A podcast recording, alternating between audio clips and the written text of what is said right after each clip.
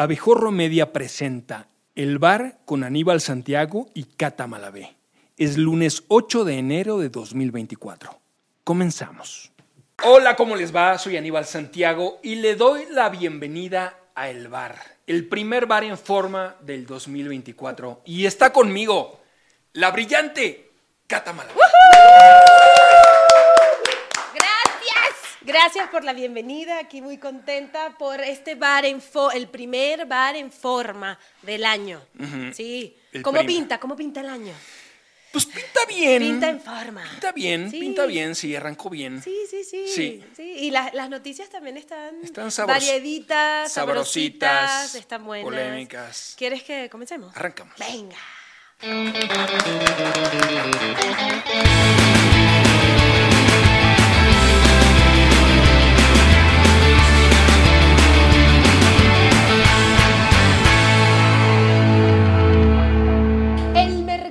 pases del Clausura 2024 está con todo.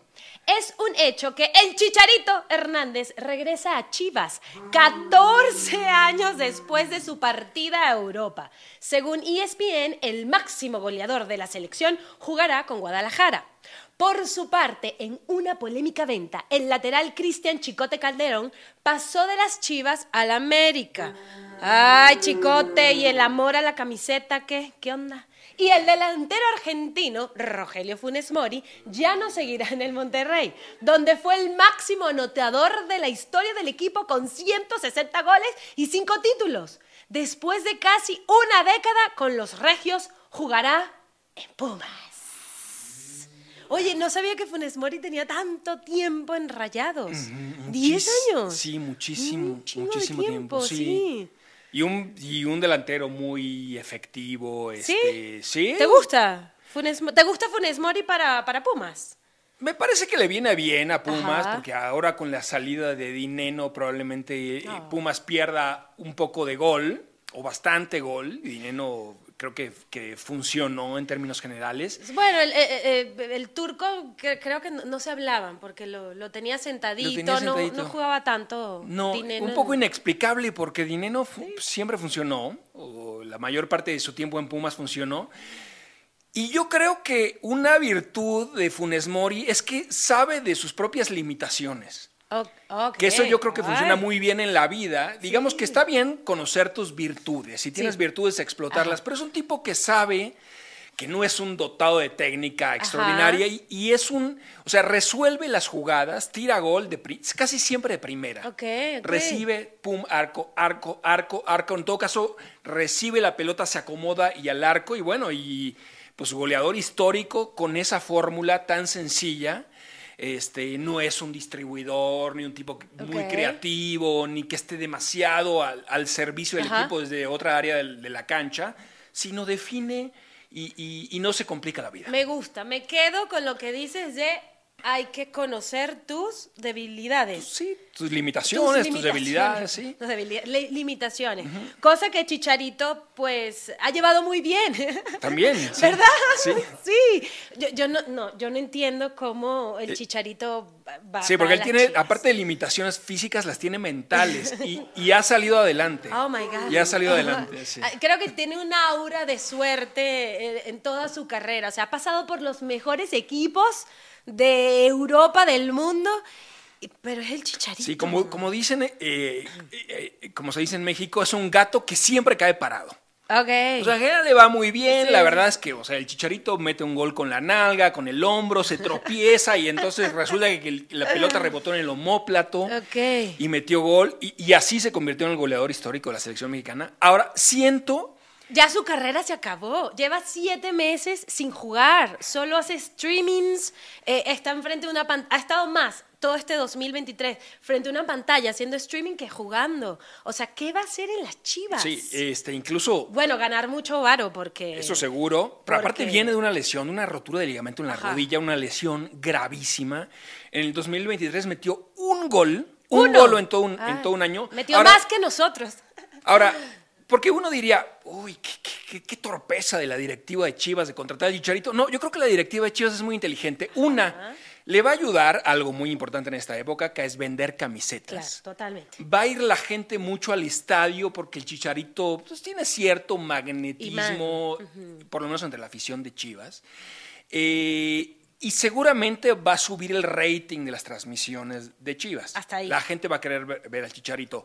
Ahora, y, también en ese sentido, pues sabemos que el Chicharito es un streamer Sí. digamos, se le- a eso, le, eso le interesa, que a mí la verdad me parece... Pues va el- a traer nueva, nueva audiencia. nueva audiencia. Ahora, a mí me parece el streamer más de hueva del planeta.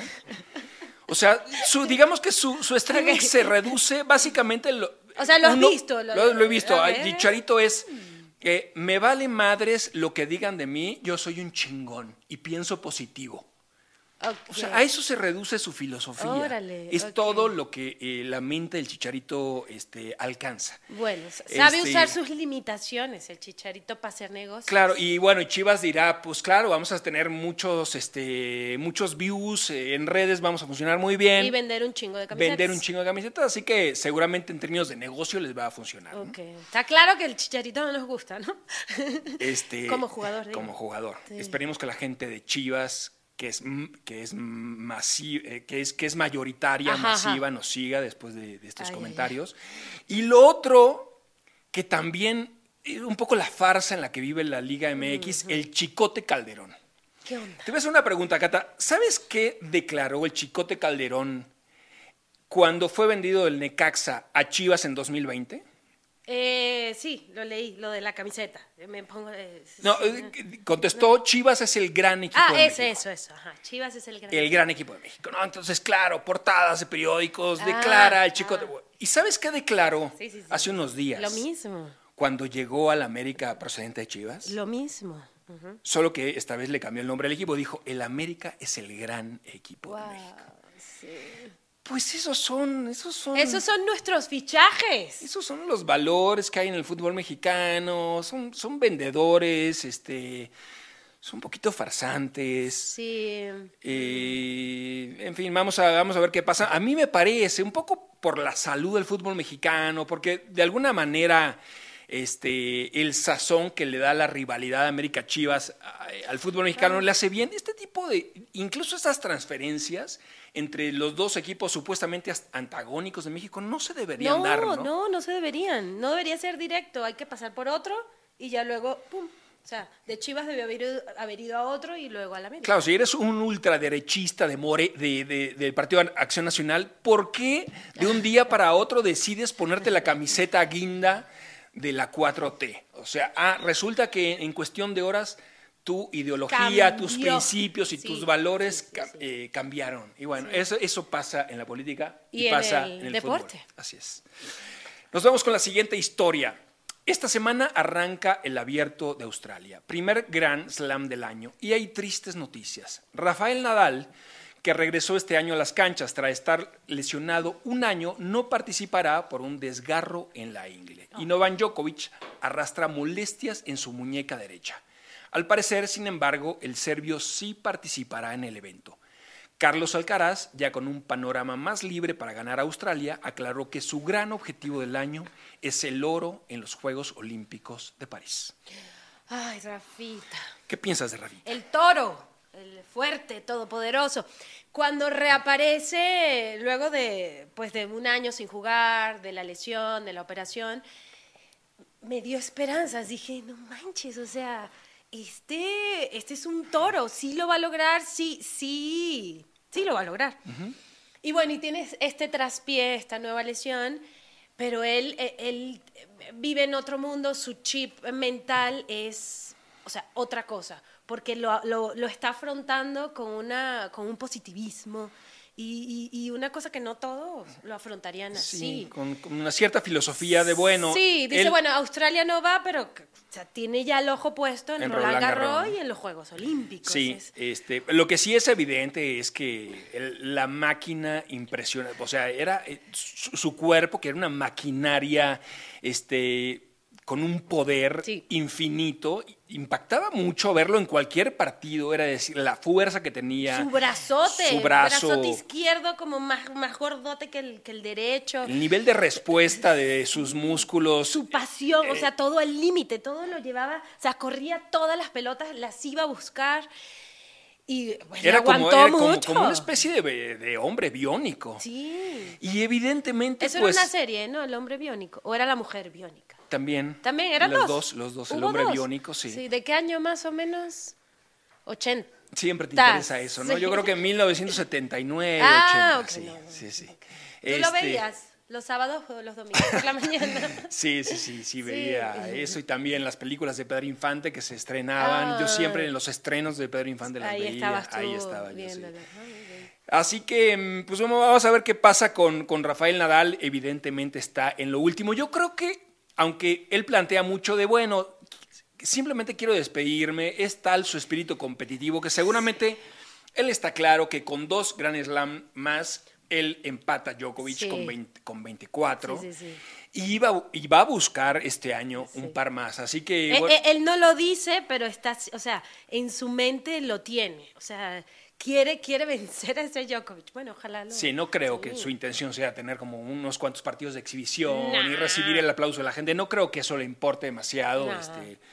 Y Alcaraz, bueno, con un Djokovic lesionado, con Nadal fuera de competencia, me parece que se le abre bastante el camino. Quizá Zverev este, pueda hacerle competencia, pero podría ganar su tercer eh, Grand Slam eh, de por vida. Recordemos que ya ganó eh, el abierto a Estados Unidos y Wimbledon, le falta Roland. Garros y Australia, así que pues esta carrera que está gestándose, que es maravillosa para ser, para, eh, ser tan joven, tan reciente, este, podría, digamos, perfilarse por un buen camino. Dato interesante de la lesión de muñeca de Djokovic, que no, que no es grave, es que desde hace varios meses la ATP eh, ha venido. Hay un tema con la ATP y las pelotas, que cambian cada, casi que cada semana por cumplir acuerdos comerciales, etcétera. Entonces, los deportistas, los tenistas no tienen el tiempo de adaptarse al peso de la pelota. Entonces, están, no solo Djokovic, Medvedev también lo dijo, están sufriendo ciertas lesiones que antes no aparecían por este, Claro. Por, por, por Que es, que es- implementación que es- de estas que es pelotas. ilógico, uno pensaría, o sea, porque la, Ah, que- la queja de los tenistas es, a veces la pelota en ciertas competencias pesa como si estuviera llena de plomo. Pesa más. Y a veces Ajá. parece que está llena de plumas. Sí. Ay, qué Entonces, ¿qué pasa? Pues claro, el físico se tiene que acostumbrar en unos Sí. cuantos días a, es esos es cambios Sí, y, te afecta porque un poco pues, el impulso de tu, de tu cuerpo, la fuerza, está dependiendo del peso de la pelota y hace, eh, digamos, que, los conflictos en el juego, los errores en los Sí. partidos este, se reproduzcan. Y pues ahora lesiones. Ahora lesiones. Váyate. Muy bien. Y hablando de los Juegos Olímpicos de París 2024, México ha conseguido 42 boletos. Casi la mitad son mujeres y hay deportes que ellas dominan. En vela acudirán solo mujeres, Elena Oetling y Mariana Aguilar. Y en maratón, otras dos, Citlali Moscotti y Margarita Hernández. En tiro con arco, de cuatro deportistas, tres son mujeres. Alejandra Valencia, Aida Román y Ángela Ruiz. Muy bien, Oye, qué yo- bonita nota positiva. Sí, es muy positiva, que bien, que bien por las mujeres. Y yo te quiero hacer sí. una pregunta. Yo siento que en, en el bar hemos descuidado la vela. La vela, La vela, el deporte, la disciplina de la vela. la vela, ok. Este, Ajá, la vela, sí, que sí, es- sí, sí, y, finalmente tenemos en México una gran tradición de embarcaciones este, en, en- en- en Beliscas. agua dulce, por ejemplo, Xochimilco. Ajá. Este, y yo siento que debemos abocarnos a la vela. Tú, yo te quería preguntar, porque yo sé que tú eres una mujer de mar. Ajá. Tú eres un, a No de mal, sino de mar. yo- la gente no lo sabe, pero, pero eres costeña, Sí, a sí, mucho sí. orgullo. ¿Tú alguna vez te subiste a un velero? Eh, sí, en el Yaque, en Venezuela, en Margarita. Pero a- ahí el viento sí era así a todo dar. No, no es para vela, sino más para windsurf y esas cosas. O lanchita, se vale también una lanchita, Así, ¿no? que en el, así que en el yaque. En el ¿Ese yaque. ¿Es el mar el yaque? El yaque, así se llama la playa, La el playa. yaque. Ah, sí, muy linda, muy linda. Qué bien. Sí, pero no, no es fácil. O sea, es muy difícil. No, es Además, muy difícil. es- Muy bien, o sea, un deporte muy difícil Muy como difícil, la porque vela. aparte, o sea, no en todos los deportes tienes que saber un poco de meteoro- meteorología. Ajá. O sea, si, No, no, si eres no. velerista, tienes que saber un poco la lógica de los vientos, cómo se comportan los vientos. Y Tienes- depende del lugar donde estés. Exacto. O sea, la- todo tienes que saber la geografía del lugar. Claro. Pues si estás en Acapulco o estás En París. O estás en París o estás en el mar Mediterráneo, pues bueno, el viento se comporta Es diferente. distinto, sí, claro. Y sabes que yo quería contar algo. A ver. Me propuse a fines del año pasado empezar a leer Moby Dick. Wow. La- la- esta legendaria Así historia de- la, de la casa de la ballena Ajá. este, asesina. Son más o menos, creo que son 900 páginas, llevo 400. Vas muy bien, Aníbal Pero Mo- Lector. Moby Muy Dick bien. es un gran manual para la vida, en- en- para, para conocer y para animarte alguna vez a hacer una vida en un barco. O sea, porque aprendes de nudos, aprendes de mástiles, Ok. aprendes de... ¿Dónde está la proa y la popa? Ajá. ¿Dónde está la proa? La proa adelante. Adelante. Popa atrás. Popa atrás. Ajá. Ah, viste, sí, sí. Hay, otra, hay otro mástil que se llama verga. no sé. Ajá. Ahora, ¿en serio? Sí, sí, sí. Dios mío. Este, y, y Ah, también... de ahí viene la palabra. Del mástil. Ahí viene la Ajá, palabra. Muy bien, muy bien, este, muy bien, Cata, qué perspicaz. que. Este, y, y bueno, y también de diferentes tipos, o sea, de pronto estás leyendo Moby Dick y dedica, a- pero tal cual, ¿eh? 25 páginas a explicarte los diferentes tipos de ballenas. Y hay algo muy interesante, Ajá, digamos que que la sabiduría de Moby Dick ha, ha pasado, a la- o, o de los antiguos navegantes, ha pasado en el tiempo y, y- y hoy lo utiliza o lo aplica la vela. Ok. Eh, Tú sabes, seguramente conoces estas palabras, tú sabes qué es sotavento y qué es Ba- barlovento. Barlovento y Barlovento. sotavento. Son los. eh, ¿De dónde viene el viento? ¿no? Exactamente. Muy bien, muy bien, Cata. Sotavento Ay, Dios mío. es, es, digamos, eh, el curso hacia dónde se dirige Ajá, el viento. ajá, ajá. ¿no?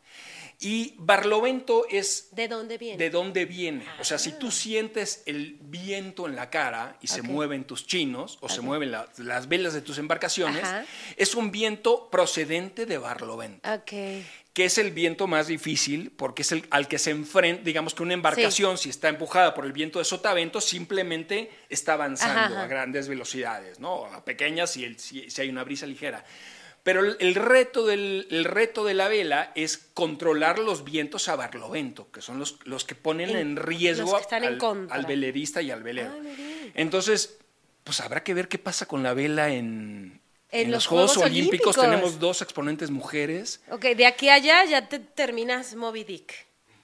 Yo espero que sí. Me Sí, falta, ya te queda la mitad. Me, fal- me faltan 500. Lo que pasa es que es una letra, son hormiguitas, es muy impresionante. Y hay que tener paciencia, no es como la literatura actual que se deja leer, que son historias Sí, no, rápidas. no, no, acá es- Acá es, o sea, echarte 40 páginas de historias de, o sea, de, de análisis fisiológico de las ballenas Sí, no está fácil, pero bueno, voy. Voy la a- perseverancia, la Pero voy a perseverancia. hacer el intento. Venga. Continuamos. Continuamos. En la Liga MX hubo femenil, hubo importantes fichajes. Jennifer Hermoso, campeona del mundo con España, pasó del Pachuca a Tigres, las actuales campeonas. Y a Rayadas llegará la neerlandesa Merel van Dongen. La defensora, además de ser mundialista, jugó en el Atlético de Madrid. Y Charlín Corral, delantera de las Tuzas, fue nombrada máxima goleadora a nivel mundial en 2023 por la Federación Internacional de Historia y Estadística de Fútbol con 34 goles. Muy bien, esta es la, la cara de la, la otra cara de la moneda. O sea, ya hablamos de los fabulosos fichajes de la Liga Mexicana Varonil. Pero no, estos son los, estos, estos son los poderosos. Esto es real. Esto es real. O sea, una Jenny Hermoso que viene de un Pachuca que le fue muy bien, ya nos vas a dar los datos, y va a, pues, con las, am- o sea, se- ya se volvió una amazona y le va a ir, le va a ir increíble. O sea, lo veo, ya lo vi en el Le va a ir futuro. bien. Le va a ir muy Ah, bien. Porque tiene un, tiene un equipazo, me parece Sí. que tiene mejor equipo detrás de lo que tenía en Pachuca. todo lo que ella trae, o sea, lo va a potenciar. Eh, ¿Cómo le fue a Jenny en el No, Jenny, lo que pasa es que 2023? de Jenny hablamos mucho el año pasado, sobre todo por, por- por lo que sufrió eh, por parte de Rubiales, y eso ocu- ocupó la conversación Sí. del planeta más que sus propias capacidades, lastimosamente. Pero Jenny jugó en el Pachuca 40 partidos y anotó 26 goles. O sea, es un promedio altísimo. Efectivísima la Efectivísima. Este, pese a, pese a, que no es una jovencita, es una jugadora con mucha experiencia, pues la verdad sigue funcionando muy bien. Eh, creo que Tigres, digamos que el reto de Tigres ahora, Tigres, el actual campeón femenil, es un poco administrar eh, la riqueza. O sea, tiene ah, muchísimo talento. Sí, sí, sí. Y en Tigres está Lisbeto Valle, que también es una grandísima goleadora mexicana. Entonces vamos a ver cómo funcionan en dueto ah, Lisbeth y, Jenny, ¿no? A ver su, dinámica, ¿no? Claro. A ver si, si... Es como cuando, cuando llegaba Messi y Mbappé al PSG, ah, ¿van a funcionar? ¿Se van a entender? ¿Van a colaborar? Este, ¿O se van a querer comer cada uno la cancha? Exacto este, por, en propio beneficio. Entonces vamos, a ver un poco cómo, este, cómo se acoplan estas dos jugadoras. Y la neerlandesa Merel van Dongen. O sea, me encanta que eh, eh, la liga femenil sí está fichando y pensando en una trascendencia en, pues, en esta liga. O sea, sentar bases sólidas, o sea, no es un streamer, no es un, o sea, no es un chicharito, no es un engaño, es una realidad. O sea, y una mujer muy capacitada. Exactamente. Y Rayados no contrató a una streamer. Exacto. O sea, fue multicampeona en Holanda con el Ajax. En o si es streamer es como un añadido, pero claro. lo, principal es ser futbolista. No sé, no sé si, si, si esta, esta futbolista sea streamer. Aparte, creo que le va a costar un poquito el español. ser, ah, streamer apenas llega. Ok, ok. No sé si México la... ¿Cómo se llama el, cómo se llama el idioma de Países Bajos? ¿Deutsch? Ah, pues... No, no, se llama... Flamenco, flamenco, ¿no? ¿Ah, sí? Flamenco. Hay alguien ¿Tú que hablas, tú que hablas tanto, sí, tú hablas muchísimo, si no, no hablas flamenco. No, ese no. Ese no, no, porque hablas japonés. Sí. Te escuché hablar alemán aquí. Sí, sí, sí. El flamenco ah, también. Sí, sí, sí. Este, mm, y también un poco la, o sea, ¿Cuál es la lógica de esta contratación de una jugadora tan importante a nivel mundial? Es porque Rayadas se está quedando a la saga, digamos, de lo que está haciendo Tigres.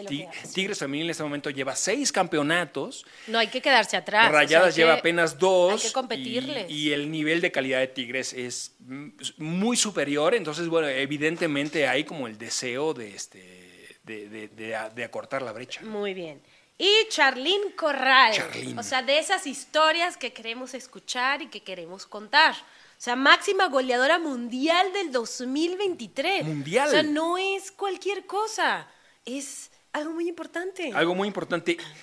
Y la situación de Charlene fue muy ah. dolorosa hace poco tiempo porque Mónica Vergara, la anterior seleccionadora nacional, evidentemente tenía un problema personal con Charlene, pese a que Charlene metía goles eh, en Europa, también los metía aquí, en fin, No, no había modo de, la, de que la convocara. Charlene lo hizo público y dijo, no, no entiendo las razones y tampoco me las ha dicho este, la técnica nacional.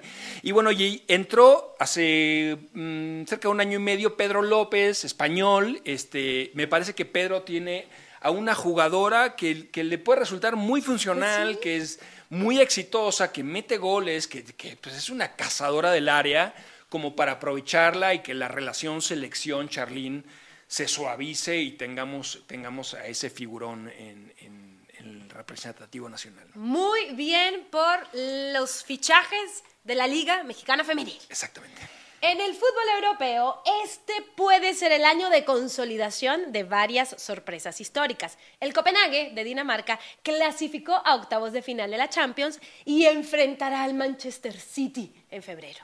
En España, el Girona comparte liderato con el Real Madrid, tiene 48 puntos. En Alemania, el Bayer Leverkusen, dirigido por Xavi Alonso, está invicto y es puntero con 42 unidades cuatro más que el poderoso Bayern de Múnich. Y en Inglaterra, el Aston Villa, que no gana una liga desde 1981, es sublíder. Tiene 42 puntos, tres menos que el Liverpool. Su fútbol es brillante. Y en Francia, el Niza, cuya última liga la ganó en 1959, está segundo con cinco menos que el PSG. Por cierto, Fernando, Fernando Diniz fue despedido como entrenador de Brasil. En seis partidos de las eliminatorias mundialistas dejó a la verde amarela en el último lugar de los puestos de clasificación. Su lugar lo ocupará Dorival Jr., que dirigía al Sao Paulo. con 22 años de historia como técnico, ganó una Libertadores con Flamengo. Empecemos. Ay, ay, ay, ¿con qué? ¿Con Empece- Es muy raro este año. O sea, este año, de pronto los campeonatos europeos son, a- son particularmente aburridos, pese a su calidad futbolística. Ah, sí, sí, sí, O sea, por ejemplo, tienes en España, donde en realidad el campeonato lo podrían jugar Tres Barcelona, Real Madrid y, y Y el un poquitito Atlético. abajo el Atlético. Sí, sí, sí. Este, el Atlético de Madrid. Pero son tres los que siempre este, están luchando por el título. Y después, digamos, se dieron casos hace muchos años del Valencia, Ay, del sí. Deportivo La Coruña, pero son realmente excepcionales. Es un campeonato que podría ser únicamente de tres equipos. Y ahora vemos al Girona, el otro día lo vi con el Atlético de Madrid. Ay, qué buen partido. Es bellísimo cómo juega el Girona. Es un equipo. No, no tiene ese estilo guardiolista de toque, toque, toque, toque, que marea, sino es muchísimo más vertical. Vertical. Es Ay, sorpresivo. Siempre toma. sus jugadores toman decisiones inesperadas eh, y eso de alguna manera Te sorprende, sacude al rival. Es, es muy importante lo que está haciendo el Girona en España. Sí, y pues ya pueden soñar con Europa. Quizás ya el año que viene ya entren puestos de Champions y, y veamos al Girona ahí Girona. con los demás. Y otro mérito del Girona es que normalmente estamos acostumbrados a ver en los grandes equipos europeos, digamos, una constelación de nacionalidades, ¿no? Jugadores europeos, latinoamericanos, africanos, incluso asiáticos, y bueno, y ese, esos equipos que, que son tan cosmopolitas, digamos, este, son exitosos por, por esa diversidad. Y el Girona tiene la, eh, digamos, la peculiaridad de tener un mediocampo muy bueno, extraordinario, que es español. Ay, qué bueno. Formado por Iván Martín, Alex García y Valery Fernández. Muy bien. Este, digamos, no necesariamente, y de alguna manera plantea el fenómeno Girona, plantea pues que no es necesario siempre contratar a jugadores este, que cuestan millones y millones de euros, sino de pronto el funcionamiento de, la, del fun- tu de la- de cantera, tu cantera, claro. buscar talentos locales, también puede funcionar. ¿no? Muy bien. Eh, ¿Cuál equipo que, que no gana una liga desde el 1959? El Niza. El Niza. El Niza. No conozco a ningún jugador del Niza. 1959. 59. ¿Qué pasó en el 1959? Oye, Cata, eh, la Revolución Cubana. Ay, muy bien. Sí, sí, sí. A ver, va- Órale, a ver, ¿qué, pasó en el 59? En el 50, eh, tengo dos datos. A ver. Fíjate. Em, la celebración del Concilio Vaticano. Dos. Oh. ¡Ah! Y, y, Esto, y. esto merece un aplauso, Cata. Ay, ay, ay. Gracias. Y en Estados Unidos sale a la venta la primera muñeca Barbie. ¡Ah! Eso, por supuesto, no lo buscaste en Google, sino lo tenías en tu memoria, ¿no? No, En tu me- sí, lo tenías en tu memoria. Sí, lo tenía en mi memoria. Ah, ok, ok. Este, Cata, nos sorprendes a, a la gente y a mí, por supuesto. Este, oye, lo del Niza es Ajá. increíble. O sea, porque también tienen un jugador nigeriano, Mofi. Mofi. ¿Alguien, ¿Alguien alguna vez escuchó aquí hablar de Mofi? No. No, no, no. Nadie. O Muffin. O sea, todo lo que sabemos, claro, la gente conoce en todo caso los muffins, eso sí. Ajá, exacto. Y más este abejorro que el- ustedes no lo pueden de ver, pero hay una zona de, Sí. de pastelitos que Ale de la Vega tiene monopolizada. Seguramente en el refri también hay, hay, Hay muffins. hay muffins. Pero Mofi, jugador nigeriano, Ajá. africano, está funcionando muy bien, goleador. O sea, y, el Niza le está haciendo competencia al PSG, donde está Mbappé, donde está Colomani, donde está eh, Dembélé. O sea, Jugadorzazos frente a. Mofi. Frente, frente Venga, a Mofi. venga Mofi con Niza a ganar la Liga Francesa. La Liga Francesa. Está ahí, está ahí cerquitita. Vamos a ver si, si se consolida el proyecto Niza. Continuamos. Continuamos. Zagalo. No, sé. Ajá, Zagalo. Zagalo. Eh, Decesos. Pero este año ya hubo dos pérdidas Ah, importantes. sí, sí, sí, sí. Recuérdalo. Lo recuerdo. Venga, venga. Este año ya hubo dos pérdidas importantes, los, los salvamos muy bien. Uh. En el mundo del deporte, a los 92 años murió Mario Lobo Zagalo, leyenda brasileña y tetracampeón mundial. dos veces como jugador, una como entrenador y otra como coordinador de selección. En Brasil se declararon tres días de luto nacional. Y el otro deceso es el empresario mexicano Carlos Bremer, histórico mecenas y un muy querido impulsor, del deporte en México. Tenía 63 años. ¿Tú, tú llegaste a ver a jugar a Zagalo? Este, bueno, yo en realidad, yo en realidad, porque yo vivía en Brasil en esa época, vi, el, vi cuando nació Zagalo. Ah, ¿en o serio? sea, yo estaba en la sala de partos de, de cuando nació Zagalo. No manches, ¿en serio? sí, Ah, así es. Ok, eso quiere decir que no lo viste jugar. Y así que no lo vi. Pero bueno, un, un técnico eh, y un técnico, un, un jugador también en su momento y un coordinador de selecciones nacionales histórico.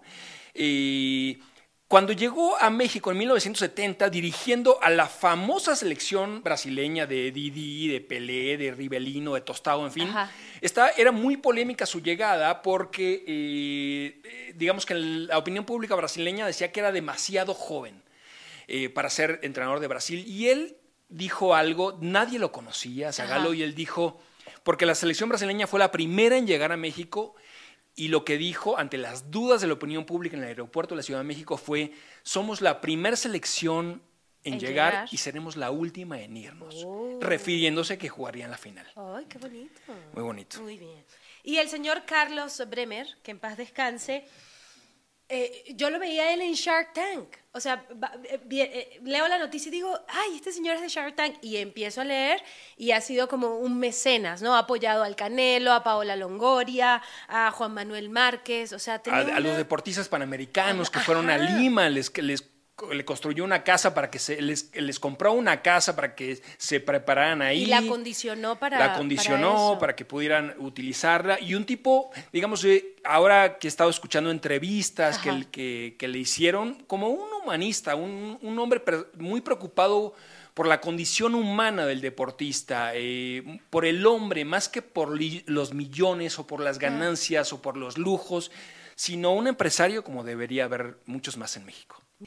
Pues qué días de pérdida porque ha habido otro fallecimiento, fue el de la leyenda del fútbol alemán Franz Beckenbauer, campeón como jugador en el 70 y, Y cuatro. como- en el 74 y como entrenador En, el- 1990. Wow. Sí, un jugador histórico, considerado como en el Dream Team de todos los tiempos del fútbol, elegantísimo, con una salida, era te- tenía una salida desde el fondo elegantísima, que incluso creó escuela, ¿no? Sí, a a, nivel mundial. a Rafa Márquez lo llamaban el Kaiser eh, por, por eso, por, por cómo, eh, sí, como jugaba Beckenbauer, pues así jugaba Claro, Rafa. tenía una visión extraordinaria del campo. Antes, digamos, los defensores eran picapiedras que rompían eh, las llegadas eh, rivales en el fondo y él, eh, de algún modo, impuso el salir jugando y el salir pensando. Eh, una pena eh, Sí. todo lo que ha ocurrido en Al- estos días. ¿no? Alguien decía que Beckenbauer no veía el balón, sino que lo percibía. O sea, algo más allá de... Mm. Algo más allá. Algo más allá. Muy bien. En la NFL se jugó la semana 18, la última de la temporada regular. Pittsburgh dio la sorpresa al ganar 17-10 a los Cuervos de Baltimore y clasificó a playoffs. Bills de Buffalo vencieron 21-14 a los Delfines de Miami y ganó su división. Y los Vaqueros de Dallas aplastaron 38-10 a Washington y se coronaron en el este de la Nacional. Así quedó la ronda de comodines. En la Conferencia Nacional, Vaqueros reciben a los empacadores, Detroit a Rams y Bucaneros a las Águilas de Filadelfia. Y en la americana, Bills reciben a los acereros, jefes de Kansas a los Delfines de Miami y los Texanos de Houston a los Browns. La decepción de la temporada, los Patriotas de Nueva Inglaterra. Perdieron 13 partidos y solo ganaron 4. Se espera la salida del histórico coach Bill Belichick. En 24 años se volvió máximo ganador de Super Bowls con 6 títulos. Aunque en la temporada no hubo un dominador claro, los grandes candidatos a ganar el Super Bowl son los Cuervos de Baltimore ¡ah, ah! y los 49ers, los 49 de San Francisco. El mariscal de campo más productivo fue Tua Tagovailoa de Delfines de Miami, que lanzó para 4.624 yardas y 29 anotaciones. Ay, Bill Belichick, para afuera, para afuera, todo mal. No solo es el, el coach, también es el gerente general de- de- de- Sí. del equipo. Ahora hay que valorar lo que hizo. Ah, no, sí. Eh, hizo muchísimo, Pero hizo más que ningún otro coach. Se acabó la era de New England. Pero me parece que ya se acabó la era. Ayer en la conferencia de, prensa, contestando mal, grosero con los reporteros, me parece que Sigue constipado. me parece que nadie señor. duda de sus éxitos deportivos. Ahora me da la impresión que no es un, un ser humano muy querido. Ah, no. Que eso también es importante Sí, en la vida, ¿no? creo que siempre lo supe. Lo veo y Este, no. Oye, y puede ser, eh, empiezan ahora los playoffs, están presentes en los playoffs Detroit, los Cafés de Cleveland, los Texans y los Bills, equipos que nunca han ganado un supertazón. Se puede dar algo tan raro en el Super Bowl como un Cleveland Lions. Ok. Sí, puede, ocurrir. sí. Puede ocurrir, No sé si la gente lo va a ver, pero sí. Puede ocurrir. Puede ocurrir, yo lo, yo lo voy a ver. Este, a mí- a los, los, eh, Cleveland me parece un equipo lindísimo, incluso me gusta que no tenga logotipo. No, tiene logotipo, eso me parece Es, maravilloso. es solo como el. El casco El café. casco y Café ya. y ya. Órale. Este, y por otro lado, eh, los Bills de Buffalo también tienen un equipazo. ¿Te Ayer eh, Josh Allen eh, con su equipo venció a los Delfines de Miami. El tipo mide uno, eh, mide 1.96 Ok. y 110 kilos de peso. Uno diría, ah, pues es un mastodonte. No, pero tiene una gracia, una pese a ese cuerpo, una elusividad, una, una capacidad para mover la cadera y cortar a los defensivos. Es un espectáculo. Es, me parece que, que- que, eh, después de Mahomes es lo más atractivo, por lo menos visualmente, en, eh, en espectáculo que, que puede traer estas finales. ¿no? Muy bien, y hemos llegado al final. Dios mío. Ay. Estuvo bien, ¿no? Estuvo Variadito bien. y así, cha, cha, cha, cha, al final. Sí. Pues síganos en Abejorro Media en todas las plataformas y abejorro.com es nuestro sitio web. Así que bueno, les mandamos un abrazo muy grande. Nos vemos el próximo lunes a las 6 de la tarde. Les prometemos que vamos a hablar de vela. Venga.